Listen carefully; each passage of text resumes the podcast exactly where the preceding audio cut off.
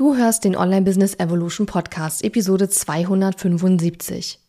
In diesem sehr offenen und inspirierenden Gespräch teilt Mentorin, Coach und Workshopleiterin Dorothea Weidner ihre ganz persönliche Geschichte, wie sie aus ihrem gut bezahlten Angestelltenjob im Supply Chain Management ausgestiegen ist und nach einem Burnout herausgefunden hat, was sie wirklich erfüllt. Viel Spaß beim Zuhören.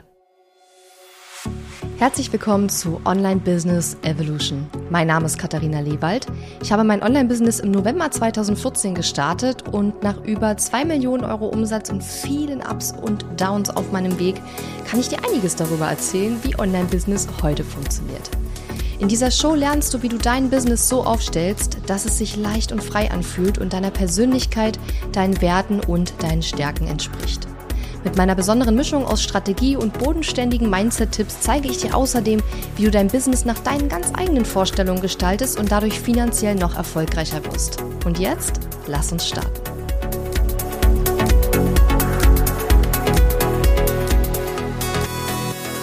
Hallo und schön, dass du mir heute zuhörst. Ich bin deine Gastgeberin Katharina Lewald und ich freue mich sehr, dir heute eine ganz äh, wunderbare Kundin von mir vorzustellen, nämlich die Dorothea Weidner. Hallo Dorothea, schön, dass du heute hier dabei bist. Ja, hallo Katharina, schön, dass ich dabei sein kann heute. Danke für die Einladung. Ja, sehr gerne. Und ich freue mich schon sehr, mit dir über dein Thema zu sprechen, denn du arbeitest mit ähm, feinfühligen sowie als auch hochsensiblen Frauen, auch mhm. vielseitig interessierten Frauen und hilfst ihnen, das Leben zu leben, was wirklich zu ihnen passt. Wir wollen das heute natürlich auch so ein bisschen mehr im Business-Kontext beleuchten. Aber als erstes würde mich interessieren, ähm, wer bist du? Ich meine, ich weiß es, weil wir arbeiten jetzt schon eine Weile zusammen, aber erzähl doch den Hörerinnen und ZuschauerInnen mal, wer du genau mhm. bist und äh, wie du auch zu diesem Thema gekommen bist und wie du in deine Selbstständigkeit auch gekommen bist. Sehr gerne. Ja, ich bin Dorothea, ich lebe in München ich habe früher was ganz anderes gemacht. Ich war fast zehn Jahre lang in der Industrie unterwegs, bei Elektronik, ja, in der Elektronikindustrie und bei Automobilzulieferern und habe Prozessoptimierung gemacht, Projektmanagement gemacht, viele IT-Implementierungen, war ganz viel auf Weltreise. Nicht äh, um die Sachen anzuschauen, sondern um da zu arbeiten. Mhm. Und habe immer gedacht, na ja, so ganz ist es nicht meins, aber ich krieg dauernd richtig gutes Feedback ich kriege dauernd noch mehr Verantwortung, werde dauernd noch auf andere Projekte geschickt. Ähm, ja, macht mir irgendwie auch Spaß. Es ist okay. Also es jetzt, erfüllt mich nicht so richtig, aber es ist okay. Und ich kann ja glücklich sein, wenn ich was mache, wo ich gutes Feedback bekomme, wo ich wirklich gut bezahlt werde und was mir leicht fällt vor allem. Und habe da immer weitergemacht und weitergemacht und weitergemacht. Und dann aber auch gemerkt, dass es halt immer mehr Verantwortung wurde und dann auch auf ein Riesenprojekt kam, wo ich dann eine Position übernommen habe, die eigentlich nicht meiner Anstellung entsprochen hat, sondern eigentlich mhm. auf Director-Ebene war und Vice President-Ebene Diskussionen getroffen wurden oder Entscheidungen getroffen wurden. Und das hat dann dazu geführt, dass ich nach einem Jahr auch im Burnout gelandet bin, weil da einfach so viel los war ähm, und ich das auch gar nicht handeln konnte. Also da war auch einfach sehr viel an Umstrukturierung, an Prozessen noch nicht ordentlich aufgesetzt und sowas führt dir zu viel Reibung und Unklarheit. Und das war dann aber für mich dieses Kriterium, dass ich gesagt habe, okay, ich möchte was in meinem Leben verändern. Und das war dann auch der Weg in meine Selbstständigkeit. Also nach dem Burnout bin ich erst sogar nochmal zurückgegangen, auch mit einem Stresscoach an der Seite, habe mir nochmal angeschaut, hey, wie ist das? Jetzt mit ein bisschen Abstand, wenn ich klarer darüber bin, wer ich eigentlich bin, meine Bedürfnisse wieder anders wahrnehme. Was mache ich da eigentlich?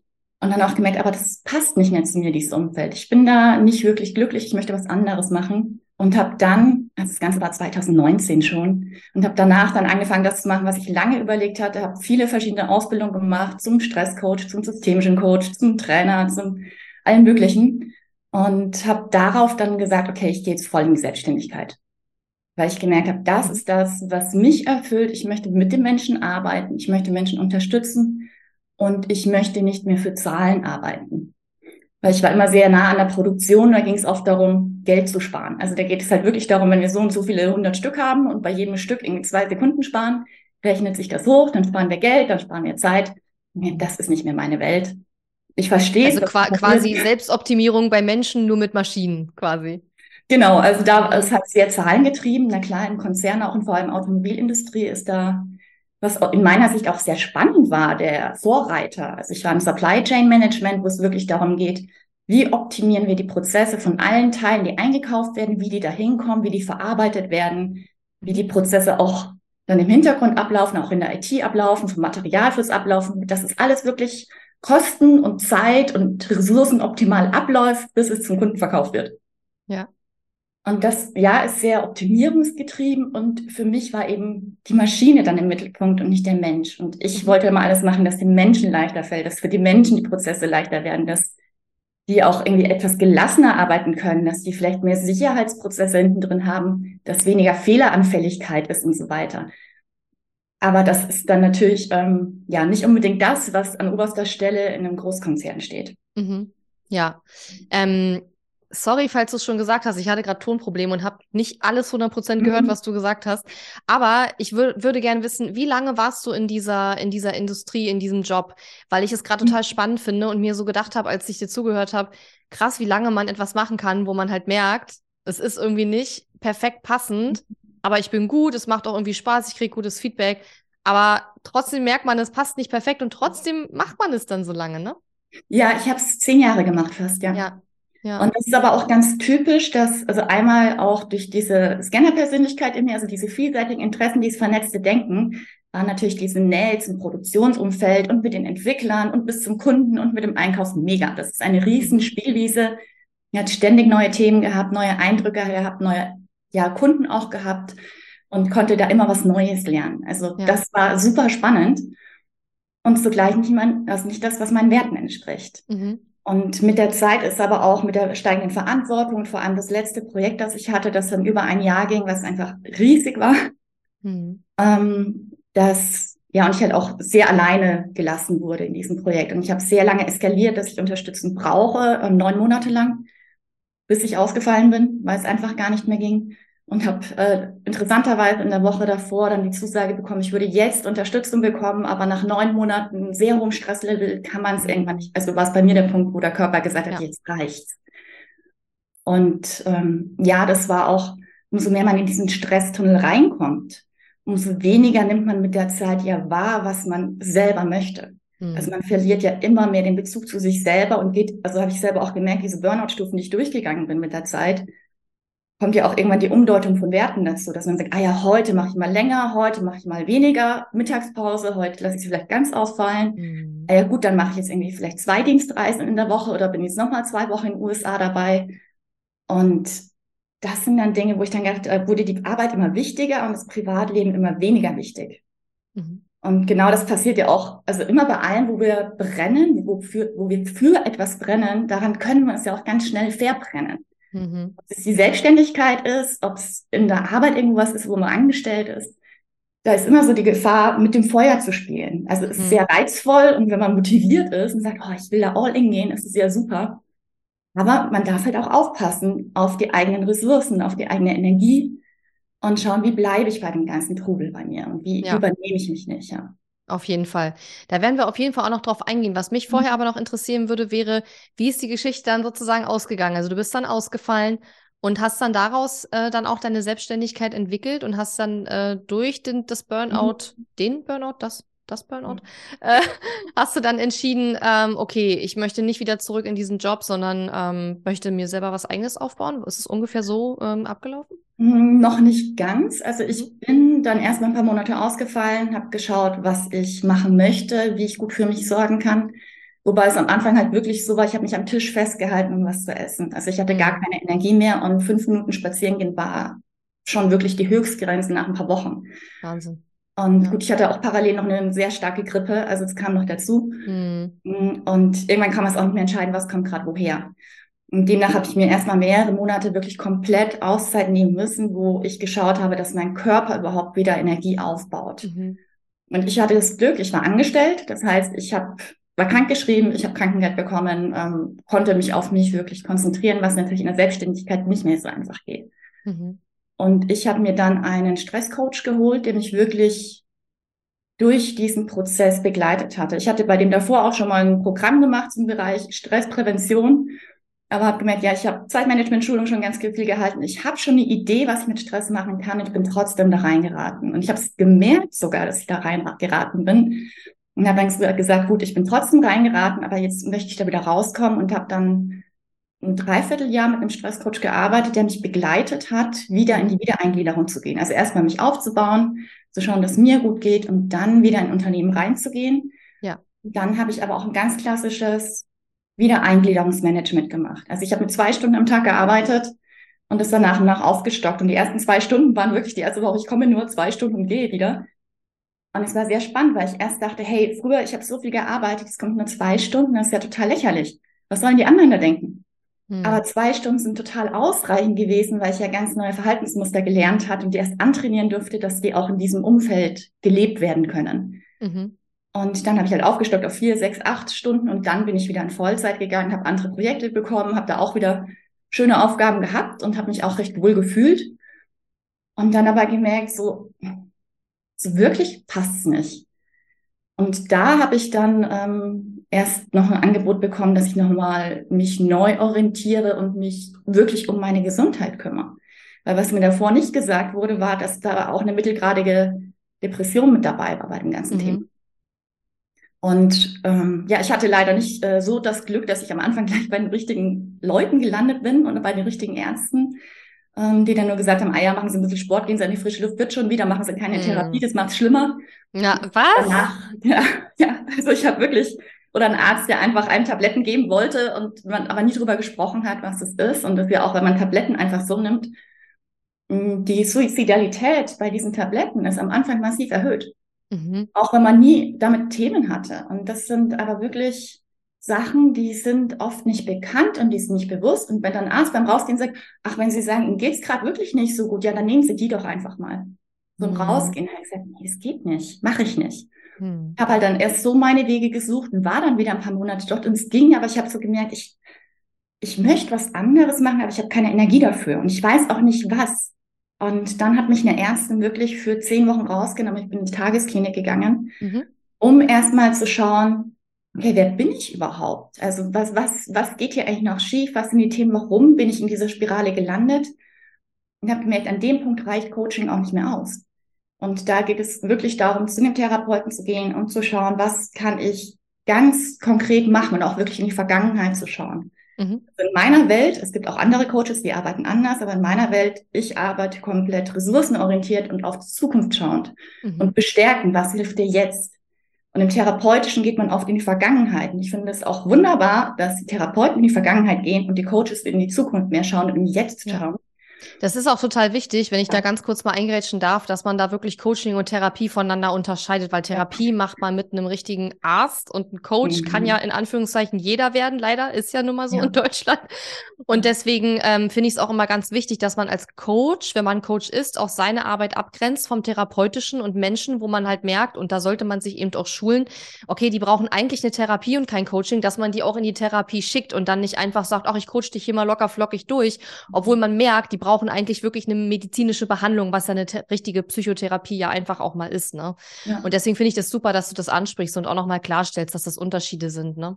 Ja, ich, also für mich war das auch der wichtigste Punkt, als ich dann gesagt habe, ich mache mich als Coach selbstständig, ja. weil ich gesagt habe, ich habe jetzt Ausbildung in verschiedensten Bereichen. Ich habe auch im therapeutischen Bereich Sachen gemacht, aber nicht um als Therapeut zu arbeiten, sondern für mich, um die Sicherheit zu haben, diese Grenzen noch besser zu erkennen und um auch in einem Coaching kann was hochkommen mal, kann plötzlich ein Bild von der Vergangenheit kommen oder sonstiges. Es kann immer sein. Und da möchte ich, also sehe ich mich auch absolut in der Verantwortung als Coach, die Menschen auffangen zu können mhm. und die Menschen zu stabilisieren und gut rausbringen zu können und auch dann ganz klar zu sagen, ich sehe es hier angemessen, such dir bitte einen Therapeuten und klär es mit dem ab. Ja. Dass sie sich andere Hilfe suchen. Mhm. Wobei ich auch schon Leute hatte, die ähm, Therapie machen und parallel in Coaching gehen. Hatte ich auch eine mhm. Zeit lang gemacht. Ja. Und das ist auch super bereichernd. Aber dann ist mir auch immer ein ganz großes Anliegen, dass der Therapeut es befürwortet und ich sage, wir sind gerade in so tiefen Themen drin, die müssen erstmal irgendwie vielleicht ein bisschen stabiler sein, bevor du noch mehr machst. Ja. Also da finde ich einfach diese Verantwortung so wichtig bei dem Ganzen. Ja. ja total wichtig. Und es gibt leider sehr, sehr viele Coaches, muss man sagen, die das nicht so genau nehmen. Und äh, das ist echt schwierig. Deswegen finde ich es gut, dass wir hier drüber sprechen und auch wichtig, dass man sich als Betroffene oder Betroffener auch darüber informiert, ähm, was, also man kann nicht unbedingt wissen, ob man eine Therapie braucht oder nicht. Aber wenn das man das Gefühl hat, es könnte sein, dann sollte man sich zumindest mal eine Diagnostik einholen und der mhm. Therapeut kann einem dann sagen, so, da sehe ich Probleme oder eben auch nicht. Und ich finde, da muss man sich als potenzieller Coach-Kunde oder eben als potenzieller Therapiepatient eben auch selber ein bisschen informieren, weil eben leider nicht jeder Coach so arbeitet und das so trennscharf abgrenzt voneinander. Ja. Ähm, was ich spannend finde, unter anderem, ist, dass du gesagt hast, obwohl ich wusste, dass ich da gerade in etwas reingerate und obwohl ich gut gebildet und informiert war über dieses Thema Burnout, über Stress und all diese Dinge, weil du dich da auch schon mit beschäftigt hast, ähm, bist du da trotzdem reingeraten. Was denkst du, warum Menschen, die eigentlich sich auch mit diesen Themen auskennen und sehend sozusagen reingeraten in diese Burnout-Falle in Anführungszeichen, warum passiert das trotzdem, obwohl man mhm. nicht nur das kennt und weiß, sondern sogar selber merkt, was da gerade passiert? Also in meiner Wahrnehmung war es so, auch rückblickend bei mir oder auch bei anderen Menschen, die ich kenne, die in ähnlichen Situationen waren, dieses nicht wissen, was man noch ändern könnte. Weil ich habe mhm. das Thema ja zum Beispiel neun Monate lang wirklich wöchentlich bis zu täglich eskaliert und gesagt, ich brauche Unterstützung, ich kann das so nicht weitermachen. Mhm. Und es ist zu wenig passiert und mhm. die Sachen, die versucht wurden, die waren nicht ausreichend. Und im Nachhinein von der Konstellation, die da war, auch in diesem Projekt war, mit diesem Hierarchiegefälle, ich als einzige Frau im Projekt von äh, ansonsten 50 bis 60 Männern, ähm, ich auch noch mit Abstand die Jüngste, ich dann auch noch. Und dann die, ist man auch noch diejenige, die jetzt ins Burnout war. geht. Ja, ja, ja. Und dann ja, war ja. ich auch noch die, die immer gesagt hat, nee, das funktioniert nicht, weil ich verstanden mhm. habe, wenn da vorne was umgestellt wird, was dann hinten rausfällt, weil ich halt am Ende vom Prozess verantwortlich war und die anderen alle vorne. Und ähm, da ist es dann schwierig, einmal das zu erkennen, was kann ich überhaupt noch anderes tun. Mhm. Und ich war eine Zeit lang sehr im Kampf. Also ich hatte dann wirklich diesen Gedanken, boah, ich muss wieder in den Kampf gehen heute. Ich habe keine Lust mehr auf Kämpfen. Mhm. Das war für mich so ein Warngedanke, wo ich merke, boah, und jetzt ist, jetzt ist echt durch. Aber da bin ich trotzdem noch nicht rausgegangen. Und im Nachhinein wäre die einzige Möglichkeit wahrscheinlich gewesen, zu kündigen. Aber ich habe halt in der Zeit auch nur intern versucht zu eskalieren, aber habe mir keinen Coach geholt oder keinen Therapeuten, der mir vielleicht noch andere Perspektiven gegeben hätte, weil umso mehr Stress wir haben, umso mehr sind wir nur noch fokussiert, dann geht ja auch der ganze Körper in diesen ähm, Kampf-Flucht-Modus ja. oder Erstarrung und sagt, hey, hier Steinzeit, das sind lauter Säbelzahntiger, die auf mich zukommen und ich bin nur noch in dieser Stressreaktion. Bei dieser Dauerstressreaktion sind wir nur noch auf Überleben fokussiert und auf, was ist der nächste Schritt. Wir nehmen gar nicht mehr wahr, welche Möglichkeiten es gibt. Und da denke ich, wäre es sehr hilfreich gewesen, zu dem Zeitpunkt spätestens wirklich jemanden zu haben, der sagt, okay, welche Möglichkeiten hast du? Oder auch klar zu sagen, ich sehe keine andere Möglichkeit mehr. Das habe ich danach mit anderen Leuten gemacht, die gesagt haben, die einzige Möglichkeit, die sie sehen, wäre gewesen, zu kündigen.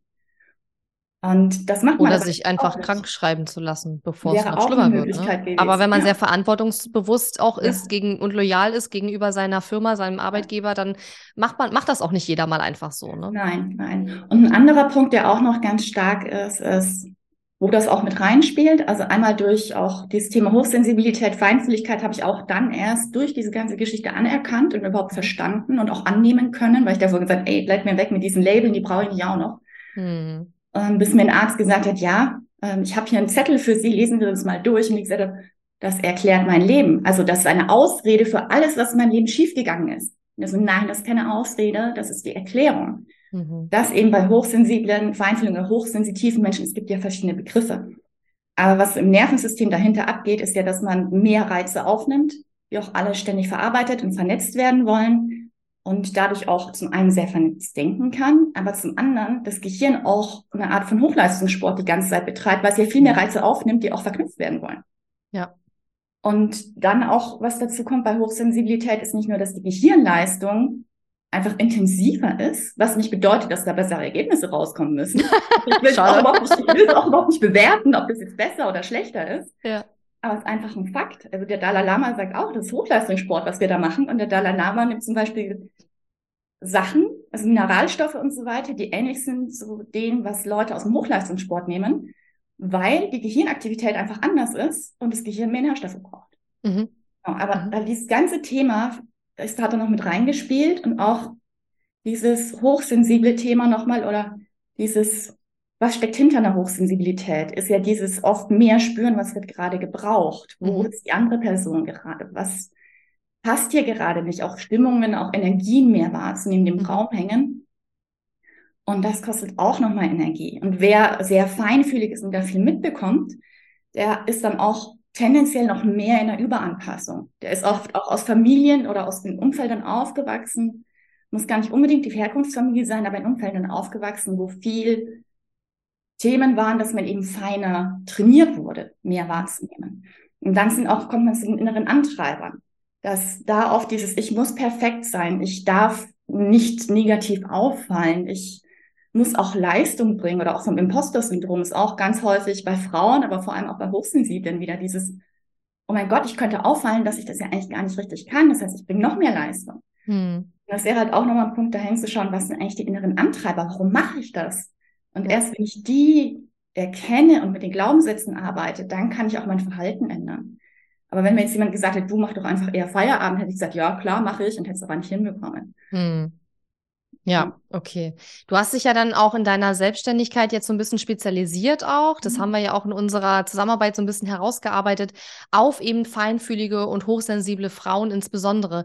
Das heißt, das ist dann auch dadurch gekommen, dass du selber auch das über dich gelernt hast, dass du da eben auch anders, dein Gehirn ein bisschen anders arbeitet als bei anderen Menschen und das dann eben auch nochmal spezifische Probleme mit sich gebracht hat und du gemerkt hast, so, da braucht man vielleicht nochmal eine andere Begleitung und Unterstützung als jemand, der eben nicht hochsensibel oder feinfühlig ist. Ne? Ja. ja. Das ist halt einfach nochmal für mich irgendwie so die Hochleistungssport-Szene mhm. in dem Bereich gesunde ja. Stressbewältigung, Umgang mit dem eigenen Energiehaushalt. Und ja, ja da ist einfach nochmal das Extrem davon in manchen Situationen, mhm. also in meiner Wahrnehmung, ja. Ja. Ich mhm. würde das auch bestätigen. Also ich weiß jetzt nicht, ob ich hochsensibel oder feinfühlig bin oder wie auch immer man das nennt, aber ich habe zum Beispiel auch so dieses, ich kann das absolut nicht haben, wenn viele Geräusche um mich sind mhm. und auch noch viele Sachen parallel. Also wenn, wenn, wenn ich abends auf der Couch mit meinem Mann sitze und wir unterhalten uns, er muss immer den Fernseher auf lautlos machen, weil ich kann einfach mich nicht unterhalten, wenn auch noch der Fernseher nebenbei läuft. Mhm. Und am schlimmsten, wenn er ein Video auf dem Handy guckt, der Fernseher noch läuft und er noch anfängt mit mir zu reden, da raste ich aus. Also, und er versteht das immer nicht. Ich so, Schatz, ich, das funktioniert für mein Gehirn einfach nicht, ja. Mhm. Ähm, und ähm, ja, also ich glaube, manche ist auch unterschiedlich. Ne? Manche haben das ja eher mit Geräuschen, andere haben das ja auch mit Gerüchen ganz extrem. Ne? Es ist ja, glaube ich, bei jedem so ein bisschen anders ausgeprägt. Ja. Mm. Ich würde gerne mit dir über das Thema sprechen, Überanpassung. Du hast das gerade schon so ein bisschen mhm. angedeutet. Darum geht es ja auch in deiner Arbeit. Das heißt, du unterstützt ja Frauen dabei, die eben unter anderem sehr stark in dieser Überanpassung drin sind und eben nicht mehr sich selbst wahrnehmen. Und wir haben, wenn wir ein Business aufbauen, natürlich viele Situationen, in denen wir in die Überanpassung gehen. Ich würde jetzt speziell gern sprechen über Menschen, die eine, ein Business vielleicht schon aufgebaut haben mhm. und dann vielleicht auch schon ein Team haben und Kunden haben und dann kommt man ja auch sehr schnell in die Überanpassung.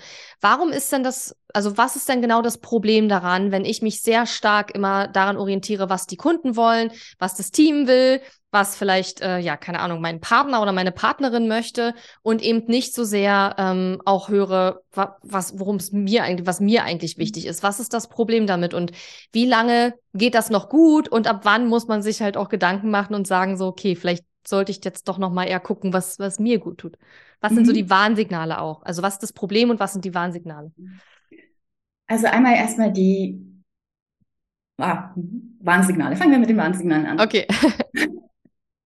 Das Wichtigste ist allerdings, bevor man die Warnsignale überhaupt spüren kann, eine Verbindung zum Körper aufzubauen. Mhm. Wer natürlich sehr stark in dieser Überanpassung ist, was dann auch das Problem dahinter ist, ist dann oft sich nicht mehr selber richtig wahrzunehmen, oft die Bedürfnisse von den anderen vor die eigene zu stellen, oft dann ähm, zu sagen, der macht es so, ich muss es auch machen und dahinterher zu rennen, obwohl es eigentlich gar nicht zu einem selber passt. Mhm. Und das Wichtigste ist, herauszufinden, wofür stehe ich eigentlich und was passt zu mir, was passt zu meinen Werten. Also bei Burnout zum Beispiel ist auch das Thema Wertekonflikt mhm. ganz, ganz wichtig. Oft kommt dann, ähm, dass die Stressspirale hochsteigt und dann eine Kränkung stattfindet, im Innen oder im Außen, wo man merkt, ich arbeite gegen meine Werte. Und dann kann es sein, dass man dadurch dann in diese Burnout-Spirale kommt.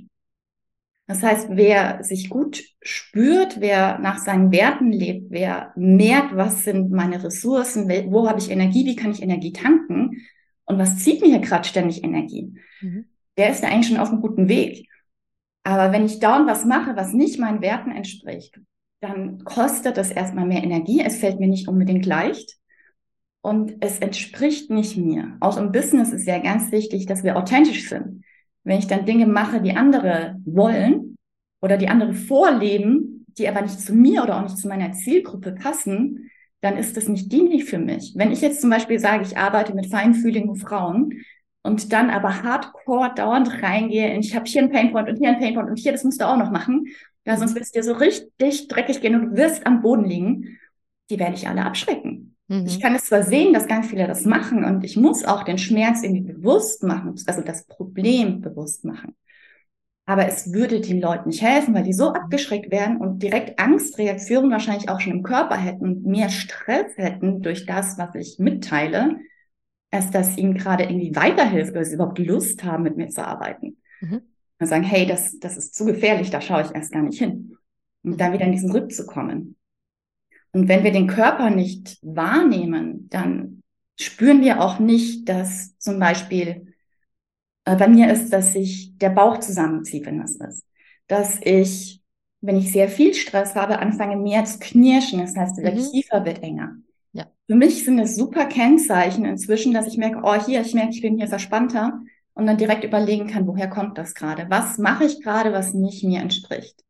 Viele Menschen, die sich oft räuspern müssen, das hat dann ja auch viel mit dem Halschakra zu tun, ähm, dass sie nicht ihre eigene Wahrheit sprechen oder dass sie was nicht sagen wollen, was zu ihnen nicht passt.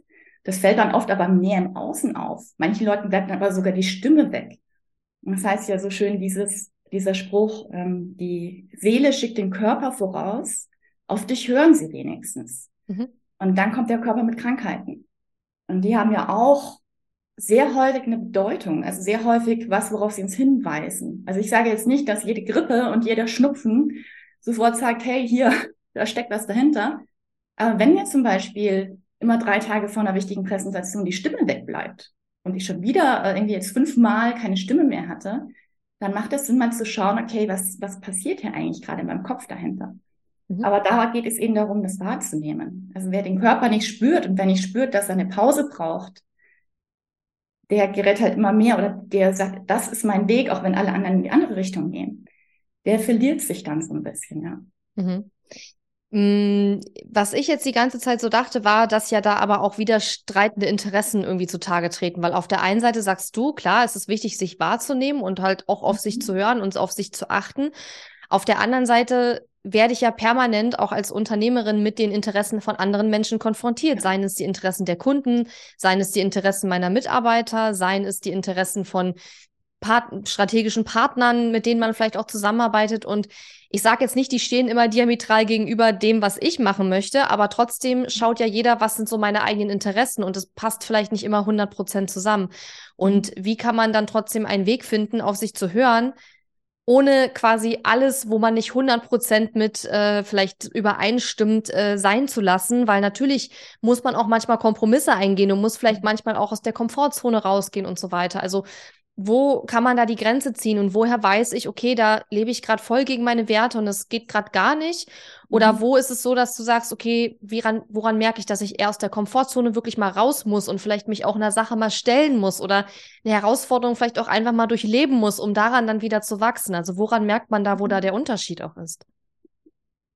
Also es eine ist auch dieses, was viele verwechseln, ist dieses Thema, ich habe Angst und ich bin aufgeregt und nervös, weil es Neues kommt. Das ist ja dieses Thema bei Komfortzone. Mm, ja, das sage ich auch immer, ne? Wenn man sagt, so, es fühlt sich nicht gut an. Ich so, ja, weil du raus musst aus mhm. deiner Komfortzone. Das fühlt sich selten ja. gut an. Deswegen heißt es ja Komfortzone. Ja, genau. Und ja, ich, ja und deswegen finde ich es auch so wichtig, immer einen Schritt zu gehen und zu schauen, was passt. Mhm. Also immer auch, also einmal den Kopf mit dem Herz und dem Bauch auch zu verbinden, also wirklich zu schauen, okay, was sagt mein Kopf analytisch als Unternehmerin, ich müsste das jetzt machen. Mhm. Wie reagiert mein Bauch drauf, wenn mein Bauch sofort sagt, boah, geht gar nicht, dann überlege ich, ob ich wirklich in die Richtung weitergehen will, aber ich überlege mir dann immer, gibt es nicht einen kleinen Schritt, den ich trotzdem gehen kann, um es auszuprobieren? Und wenn der eine kleine Schritt okay war, kann ich dann noch einen kleinen Schritt gehen, auch wenn es sich in mir viel sträubt. Also bei manchen Themen weiß ich schon sofort, hey, nee, die fasse ich nicht an. Da ist so die Reaktion so stark, wo ich sage, okay, ich lasse es einfach. Mhm. Aber ansonsten immer dieses Schritt für Schritt schauen und die Sachen auch im eigenen Tempo zu machen. Wenn ich jetzt natürlich Vollgas gebe und sage, okay, ich gehe da jetzt all in, ich mache jetzt eine Kooperation mit jemandem und ich gehe da voll rein, dann verrenne ich mich womöglich, weil dann bin ich total kopfgesteuert und sage vielleicht Sachen zu, die noch nicht passen für mich. Mhm. Und bin dann gefangen da drin. Wenn ich aber sage, okay, mir wäre das und das wichtig und es auch klar kommuniziere mit den Leuten, mit denen ich arbeite und man da schon mal weiß, okay, wir passen von den Werten ganz gut, wir haben ähnliche Vorstellungen und auch ansprechen, was sind deine Ziele und was sind meine Ziele und was sind auch die Nicht-Ziele. Also auch zu sagen, das wollen wir nicht, weil dann kommt auch ganz oft raus, wo der andere sagt, hey, wie, das wollen wir nicht. Ich dachte, das ist dabei. Ah, okay. Und darüber kann man ja auch nochmal viel abdecken. Hey, wo, wo wollen wir eigentlich hin gerade? Und dann aber auch nicht sagen, hey, ich mache mit dir jetzt zehn Jahre Kooperation, sondern sagen, okay, lass uns doch mit einem kleinen Projekt zusammenarbeiten mhm. und lass uns schauen, wie das passt. Und dann auch gemeinsam reflektieren, was war gut für dich, was war nicht gut für dich. Und dann halt wirklich immer Schritt für Schritt im eigenen Tempo voranzugehen. Mhm. Das finde ich sehr, sehr wichtig. Und auch bei dem Thema mit im Außen arbeiten mit anderen ist ja genauso mit im Inneren arbeiten. Also ich arbeite sehr viel mit dem inneren Team, wo man sich vorstellen kann, ich habe verschiedene Anteile in mir. Ich habe nicht nur den inneren Kritiker, sondern ich habe auch eine Strategin in mir. Mhm. Ich habe auch eine Kreative in mir, die sich total gerne austobt in Canva. Aber wenn die sich natürlich durchgehend austobt und sagt, hey, ich habe Party und das innere Kind dazu kommt, sagt, ah, schau mal, ist schon bunt, dann komme ich nicht voran. Wenn ich dann aber meine Strategin mit reinnehme und ich sage, okay, schön, was ihr da macht, aber wir wollen eigentlich dahin, das wäre mal gut, wenn wir jetzt hier mal Zeitstopp machen und weitergehen. Mhm. Und da kann ich auch schauen, dass ich in mir ein Team zusammenbaue und die zusammen an den Tisch hole, weil wenn ich dann jemanden habe, der dauernd blockiert und sagt, oh, oh, ich hatte schon mal einen Burnout, ich habe mich schon mal übernommen, ich kann jetzt nicht rausgehen, dann passiert auch nicht viel. Also dann blockiert man sich dauernd selber. Und das hatte ich jetzt in dem Coaching neulich zum Beispiel eine, die hatte mehrere Burnouts und die hat sich nicht mehr getraut, obwohl sie weiß, was sie machen möchte, loszugehen. Weil sie sagt, hey, irgendwie, boah, ich weiß nicht, das blockiert dauernd, ich weiß nicht warum. Und da war einerseits war ein innerer Antreiber sehr, sehr laut und andererseits war aber auch da ein Anteil, der gesagt, boah, ich habe einfach so Angst, dass es wieder schief geht. Mhm. Und da dann zu schauen, wie man mit diesen Anteilen inneres Team bildet, die sich gegenseitig unterstützen und nicht sagen, dann waren da fünf Anteile von dir auf der einen Seite und haben gesagt, also wir würden es ja gerne machen, aber der da drüben ist dagegen. ja. Und der ist böse und den müssen ja. wir irgendwie fernhalten. Der darf nicht mitmachen, den müssen wir klein halten. Und der Anteil hat gesagt, ich würde aber so gern, aber ich will doch eigentlich auch nicht mehr so stark antreiben, aber irgendwie, ich muss ja da. Mhm dann haben wir es geschafft, diesen inneren Antreiber, diesen Druck rauszunehmen. Und am Ende des Coachings war es so ein richtig schönes Bild, wie alle Anteile gemeinsam am Tisch sitzen und sagen, okay, der darf sich jetzt am Tisch sitzen. Am Anfang war er so ganz allein am Ende vom Tisch gesessen und dann kam er immer näher und näher und jetzt hat es ja. wirklich ein Team, die zusammenarbeiten mhm. und die sie unterstützen und die sie auch fragen kann. Und die ist rausgegangen mit dem Gefühl und hat gesagt, boah, mega, mega, jetzt kann ich, also ich traue mich jetzt richtig loszugehen. Ist jetzt auch die ersten Schritte gegangen mhm. aber halt in ihrem Tempo und geht auch immer wieder in Zwiesprachen mit diesen Anteilen. Ja. Genauso kann man es ja im Außen machen mit den Leuten, mit denen man arbeitet. Okay, wir brauchen vielleicht gerade noch jemanden Dritten dazu, der mit uns irgendwie mal Strategie reinbringt, wenn wir beide keine Strategie können. Mhm. Ja, ich finde auch ähm, diese Arbeit mit den inneren Anteilen, also ich mache sowas ja nicht, weil ich kein Coach in dem Sinne bin, aber ich finde das immer spannend, weil du dadurch nicht nur deine Blockaden ein Stück weit auflösen kannst oder sagen wir mal trotz der Blockaden, die ja trotzdem da sind, der Widerstände, trotzdem Dinge machen kannst, die du machen möchtest und das quasi lernst, das zu integrieren. Aber weil es dir auch hilft, dich und dein Problem nicht zu ernst zu nehmen. Ne? Weil ich glaube, manchmal tendiert man ja auch dazu, dass man das so ganz ernst und eng sieht und so ganz verbissen dann ist und oh Gott, und ich steck da voll tief in einer mega krassen Blockade. Und durch diese Arbeit mit den inneren Anteilen kann man das so ein bisschen mit, mit, ja, wenn man möchte, das auch ein bisschen humoristisch äh, angehen und hat dann wieder ein bisschen mehr Leichtigkeit, überhaupt über das Thema zu sprechen und sich dem auch anzunähern, was ich halt auch immer wichtig finde, dass man da nicht zu sehr verbissen irgendwie rangeht an so eine Geschichte. Ne? Ja, das holt einen so in so eine Vogelperspektive hoch. Mhm. Und ja. wie du sagst, Humor ist auch wunderbar. Also ich hatte zum Beispiel mal eine Staubfeuer bei mir eingeladen, weil ich gesagt habe, die toben alle in mir rum. Ich brauche mal jemanden, der auf den Tisch haut. Also ich mhm. hatte dieses Bild von der WG, von dem WG-Tisch. Der macht was, der macht was, der macht was, keiner macht was zusammen. Ich brauche jemanden, der einfach auf den Tisch haut. Da ja. war eine Staubfeier da und hatte dann wirklich öfter dieses Bild, die haut jetzt auf den Tisch und sagt, Ruhe. Und dann habe ich geschaut, was brauchen wir jetzt und dann mhm. damit weitergearbeitet. Ja. Das ja. bringt eine Leichtigkeit auch rein, ja.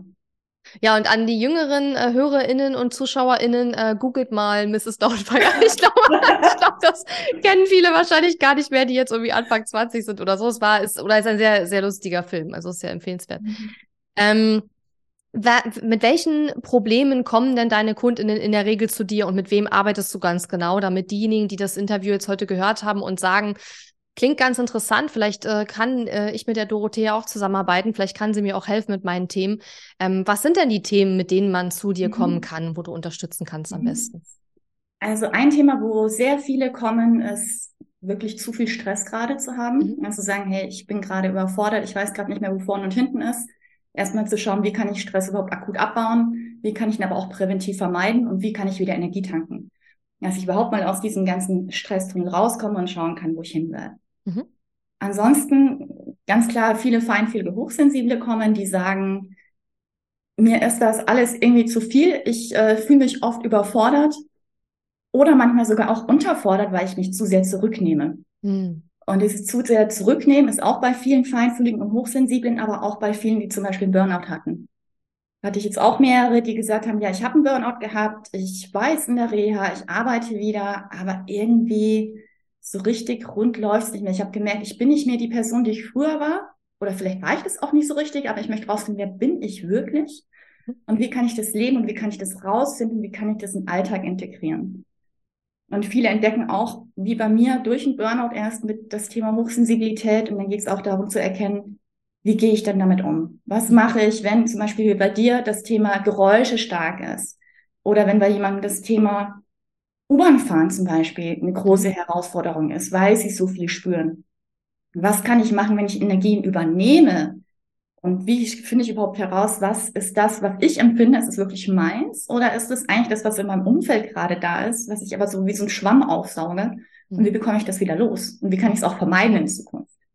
Und wie bekomme ich ein Fundament hin, dass ich nicht, weil oft ist so, dass Emotionswellen sehr groß sind, die dann durchlaufen wollen. Und viele drücken dann erstmal weg und sagen, nee, das ist, das, das, ich merke, da kommt was, das ist so groß, das packe ich nicht alleine. Und da zu lernen, wie gehe ich überhaupt mit solchen Emotionen um, dass die Wellen nicht mehr so stark sind und mir den Boden nicht mehr dauernd wegreißen. Mhm. Und auch in anderen Situationen, wie kann ich damit umgehen, dass sie mich nicht überfordern? Da ist wieder wirklich so im eigenen Tempo schauen, Schritt für Schritt. Was kannst du verändern? Was kannst du anders in dein Leben integrieren? Und auch, ja, wie, wie verbindest du dich noch besser zu dir? Wie nimmst du deine Bedürfnisse besser wahr? Was sind deine Grenzen? Wie kannst du die kommunizieren? Ja, das sind so die, die Hauptthemen. Mhm. Genau. Ja, super. Ein Thema würde ich gerne noch kurz ansprechen mhm. ähm, als letzte Frage. Und zwar, du hast gerade das Thema Prävention angesprochen. Ich persönlich mhm. finde es auch in meinem Business sehr wichtig, weil ich auch manchmal Kundinnen habe, die eigentlich dann zu mir kommen, wenn das Kind schon im Brunnen gefallen ist. Also wenn das Business überhaupt gar nicht mehr gut läuft, dann kommen sie auf die Idee, sich Hilfe suchen zu wollen. Dann ist aber oft das Geld schon alle. Das heißt also, es ist eigentlich cleverer, sich dann Unterstützung zu suchen, wenn man merkt, okay, ne, es läuft vielleicht noch nicht alles, es läuft nicht alles so super rund, aber man auch noch nicht total am Boden ist mit seinem ja. Business. Weil wenn du da schon bist, ist es halt natürlich viel schwieriger, sich wieder rauszugraben aus dem Loch. Und ähnlich ist es ja auch beim Burnout, könnte ich mir vorstellen. Ne? Mhm. Ne? Also je tiefer man schon drin steckt, desto schwieriger wird es möglicherweise auch wieder rauszukommen. Deswegen sag gerne noch mal was zum Thema Prävention. Also wie merke ich, okay, da ist schon der Punkt erreicht, wo es wahrscheinlich sinnvoll wäre, sich mal Unterstützung zu suchen? Und wie mhm. kann ich auch dem Ganzen so vorbeugen, dass ich vielleicht gar nicht erst an den Punkt komme, wo ich dann wirklich auch Unterstützung mhm. brauche? Ja. Also der vom Ablauf her ist es so, dass es eigentlich immer losgeht mit so ein bisschen Stress und dann wird es noch ein bisschen mehr Stress und dann vielleicht die Waschmaschine kaputt, dann springt vielleicht noch ein Kunde ab, dann läuft was mit dem Launch vielleicht nicht so gut und dann ist vielleicht der Hund gerade noch krank geworden oder irgendwas. Und das ist so eine Kaskade, es wird immer mehr und mehr und mehr. Und wenn man merkt, dass man nicht mehr entspannen kann, weil man dauernd Stress hat, dass man immer mehr Gedankenkreisen hat, dass man nicht mehr gut schlafen kann oder viel davon träumt, dass man nicht mehr abschalten kann, dass man abends sagt, hey, ähm, ich bin jetzt so erledigt, ich möchte gar nichts anderes mehr machen, ich habe keine Energie und Zeit mehr für die Dinge, die mich eigentlich erfüllen und die mir wieder Energie geben würden wenn ich dann Treffen mit Freunden absage, wenn ich keinen Sport mehr mache, wenn ich sage, oh, für meine Hobbys habe ich keine Zeit mehr. Das sind alles so schon mal Frühwarnzeichen. Mhm. Ähm, dann kommt der Körper auch oft mit Zittern, vielleicht auch mit Zähneknirschen, kann man auch schauen, ob man das hat, mit, aber auch teilweise Magen-Darm haben mhm. viele, dass sie sagen, ich habe einen Reizmagen plötzlich bekommen, ich vertrage viele Sachen nicht mehr. Ein anderes Frühwarnzeichen ist Sucht. Also es heißt in der Psychologie Sucht, äh, darunter kann fallen Kompensation durch Shoppen, dass man wirklich einkaufen geht und sagt, ich kaufe mir, kaufe mir, kaufe mir, dass man darüber was kompensiert, was man sich anders gerade nicht geben kann. Mhm. aber auch erhöhter Kaffeekonsum zum Beispiel oder regelmäßig Alkohol. Also wer sagt, ich brauche abends jeden Abend mein Glas Wein zum Abschalten, das ist auch schon ein Frühwarnzeichen, auch wenn es nur ein Glas Wein ist. Mhm. Und da mal schauen, okay, kann ich denn darauf verzichten? Kann ich dann noch schlafen oder nicht? Mhm. Und so steigert sich das, wenn eben immer mehr, dass auch in die Umdeutung von Werten geht, was ich vorhin schon angesprochen hatte, mit plötzlich ist die Arbeit viel wichtiger und Familie wird immer weniger wichtiger und Hobbys werden immer weniger wichtiger. Oder ach, heute mache ich mal Überstunden, eigentlich bin ich da nicht dagegen. Oder ach, der Kollege ist heute so unfreundlich. Naja, dann bin ich halt auch mal unfreundlich, obwohl ich immer freundlich war. Das ist auch nochmal ein Zeichen. Oder auch wenn man sich wirklich anders verhält. Mhm. Was man auch bei anderen wahrnimmt, oft, wenn dann Mitarbeiter im Team zum Beispiel auffällig wäre, wenn der zu den ganzen Meetings nicht mehr pünktlich kommt, wenn der irgendwie viel länger braucht, um auf E-Mails zu reagieren, wenn jemand im Team plötzlich unfreundlich wird oder vielleicht ein bisschen zickiger wird oder schlechtere Arbeitsergebnisse abliefert. Mhm. Überreagiert dann, vielleicht auch. Oder auch überreagiert, ja. Mhm. Oder auch emotionaler wird oder auch mhm. bei gemeinsamem Mittagessen nicht mehr dabei ist und öfter absagt. Also das sind alles Frühwarnzeichen, wo man mal nachfragen sollte, ob alles okay ist. Und wo eigentlich der beste Punkt wäre, zu sagen, okay, was kann ich jetzt tun, was mir jetzt gut tut? Wie kann ich jetzt akut Stress abbauen? Und schauen, dass man wieder in die Entspannung kommt, dass der Körper auch weiter lernt, wirklich zu entspannen. Mhm. Und da ist das Wichtigste, dass man immer als erstes Stress abbaut, also körperlich den Stress abbaut, durch Sport, durch drei Minuten durch die Wohnung tanzen, durch zehn Treppen steigen gehen, durch irgendwas, wo der Körper mal diesen ganzen Druck loslassen kann und dann schaut sich zu entspannen. Und wenn es dann geht, ist es eigentlich meistens wahrscheinlich noch okay, aber wenn man merkt, hey, ich komme gar nicht mehr richtig in die Entspannung oder die ist nach zwei Minuten wieder weg, dann sollte man schon wirklich schauen, dass man sich Unterstützung holt, was man noch alles machen kann. Mhm. Okay, super. Vielen, vielen Dank. Also ich finde, das ist mhm. ganz, ganz wichtig, gerade auch diese Prävention, weil wir wollen natürlich gerne, äh, ja, wie schon gesagt, äh, uns dann Unterstützung suchen oder sollten wir besser, wenn es eben noch nicht, äh, ja, kurz vor knapp ist, sondern wenn man merkt, okay, pff, ist schwierig. Dann kann man natürlich nochmal versuchen, erstmal alleine es in den Griff zu kriegen. Und wenn es aber dann immer noch nicht besser wird, dann ist es durchaus sinnvoll, jemanden wie Dorothea auch aufzusuchen und zu schauen, ähm, okay, wie kann ich mir da helfen lassen? Macht es Sinn, in ein paar Coaching-Sessions vielleicht einfach mal zu durchleuchten, was mir so einen Stress macht und wie ich da vielleicht auch anders mit umgehen kann, damit man gar nicht erst in diese ganze Burnout-Spirale reingerät, ne? Ja, ja. lohnt sich auf jeden Fall da rechtzeitig einzuschreiten. Ja, Vielen Dank, Dorothea. Das war sehr, sehr spannend und sehr, ähm, ja, ein sehr offenes Gespräch auch. Danke, dass du auch so offen deine Geschichte auch geteilt hast. Das ist natürlich mhm. auch immer äh, ja eine Herausforderung für die meisten, das auch so offen zu teilen. Aber dadurch hast du natürlich auch dein Business aufgebaut und kannst auch genau den Menschen heute helfen, ähm, die du gut kennst, die nämlich so ähnlich ticken wie du, die auch feinfühlig sind, hochsensibel sind und vielleicht auch in einem Burnout drin sind oder merken, ne, sie laufen Gefahr, da vielleicht reinzukommen. Und wenn du gerne mit Dorothea arbeiten möchtest, dann kannst du auf dorothea-weidner.de gehen. Da können wir auch den Link natürlich in die Shownotes äh, beziehungsweise unter das Video mitpacken und dann kannst du da mal schauen, was Dorothea da im Angebot hat. Vielen, vielen Dank, Dorothea, für das schöne Gespräch und dass du hier zu Gast warst. Ja, sehr gerne. Vielen Dank für die Einladung. Hat mich sehr gefreut. Bis dann. Tschüss. Diese Episode ist zwar zu Ende, aber verabschieden müssen wir uns noch nicht. Gehe jetzt auf katharina-lewald.de slash guide und hole dir meinen kostenfreien Online-Kurs Starter-Guide. Außerdem findest du auf katharina-lewald.de viele weitere hilfreiche Ressourcen für dein Online-Business und auch die Möglichkeit, dich für mein Programm Launch Magie zu bewerben. Und wenn dir mein Podcast gefällt, freue ich mich riesig über deine Bewertung auf Apple Podcasts oder Spotify. Bis zum nächsten Mal.